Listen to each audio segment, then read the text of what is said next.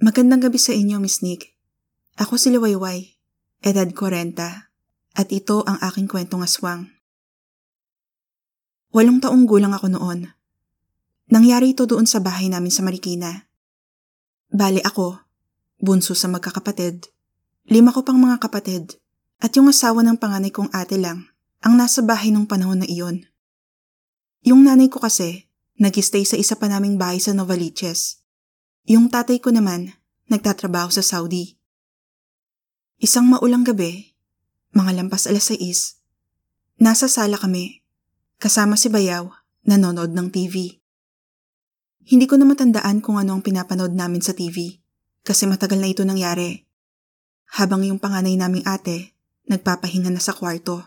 Buntis kasi siya hindi ko na matandaan ang eksaktong buwan na nangyari ito. Pero mga June or July ata yon kasi malapit sa kabuwanan ng ate ko. So habang nakatuto kami sa panonood, biglang may kumatok sa main door. Mga tatlong magkakasunod na pagkatok. Nagtanong yung bayaw ko sa isa kong kuya kung may bisita ba silang ine-expect nung gabing yun. Wala naman daw, ani kuya. Hindi nilang pinansin at binalik ang atensyon sa TV. Pero pagkalipas ng ilang sandali, bigla na namang may kumakatok sa main door. Sa pagkakataong ito, mas mabilis at mas malakas na.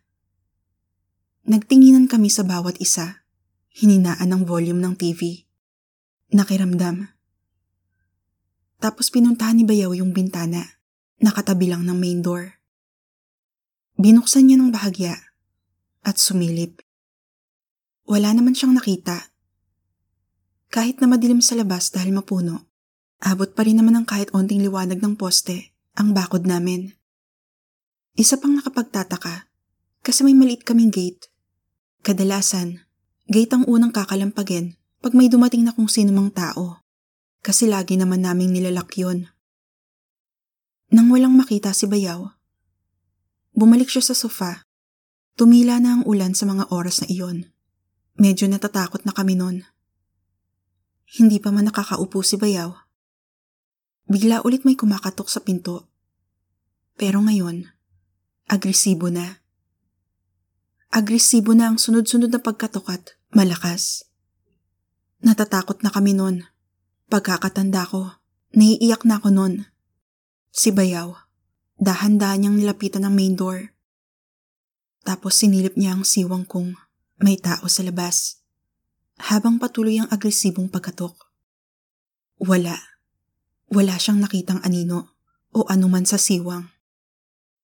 Nagising na yung buntis kong ate at pinuntahan kami sa sala kasi nga nagkakagulo na kami. Pagkalipas ng ilang sandali, natigil yung katok. Akala namin wala na talaga.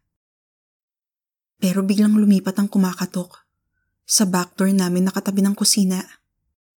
Takot na takot kami noon. Si kuya at si bayaw, mabilis na pinuntahan yung backdoor at sinicure yung lock at kung ano pang maiharang nila. Tapos ilang saglit pa, meron nang kumakalampag sa bubong namin. Sila ate, naglabas ng mga bawang at yung garapon namin ng asin. Nakita ko, ikinalat nila ang asin at naglagay ng mga bawang sa lahat ng bintana at pinto. Tapos nun, nagdadasal na kami na matigil na yun at mawala na kung ano man yung bagay na gumagawa nun. Natigil naman ang ingay pagkalipas ng ilang minuto. Dala siguro ng takot at pagod, nakatulog naman ako at ng iba ko pang batang kapatid. Pero sila bayaw, hindi nakatulog at nagbantay hanggang mag-umaga.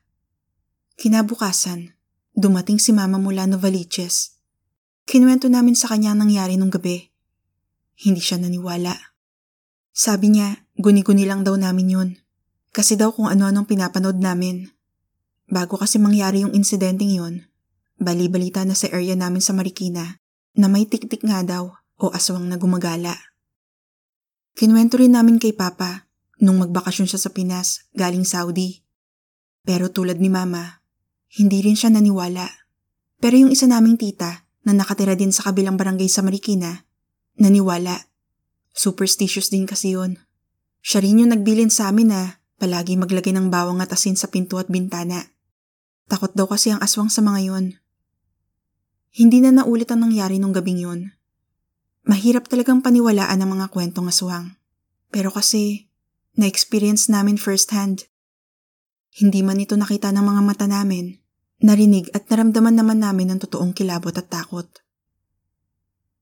Hanggang dito na muna, Miss Nick. Sa susunod, ikikwento ko naman yung multo sa bahay namin sa Novaliches.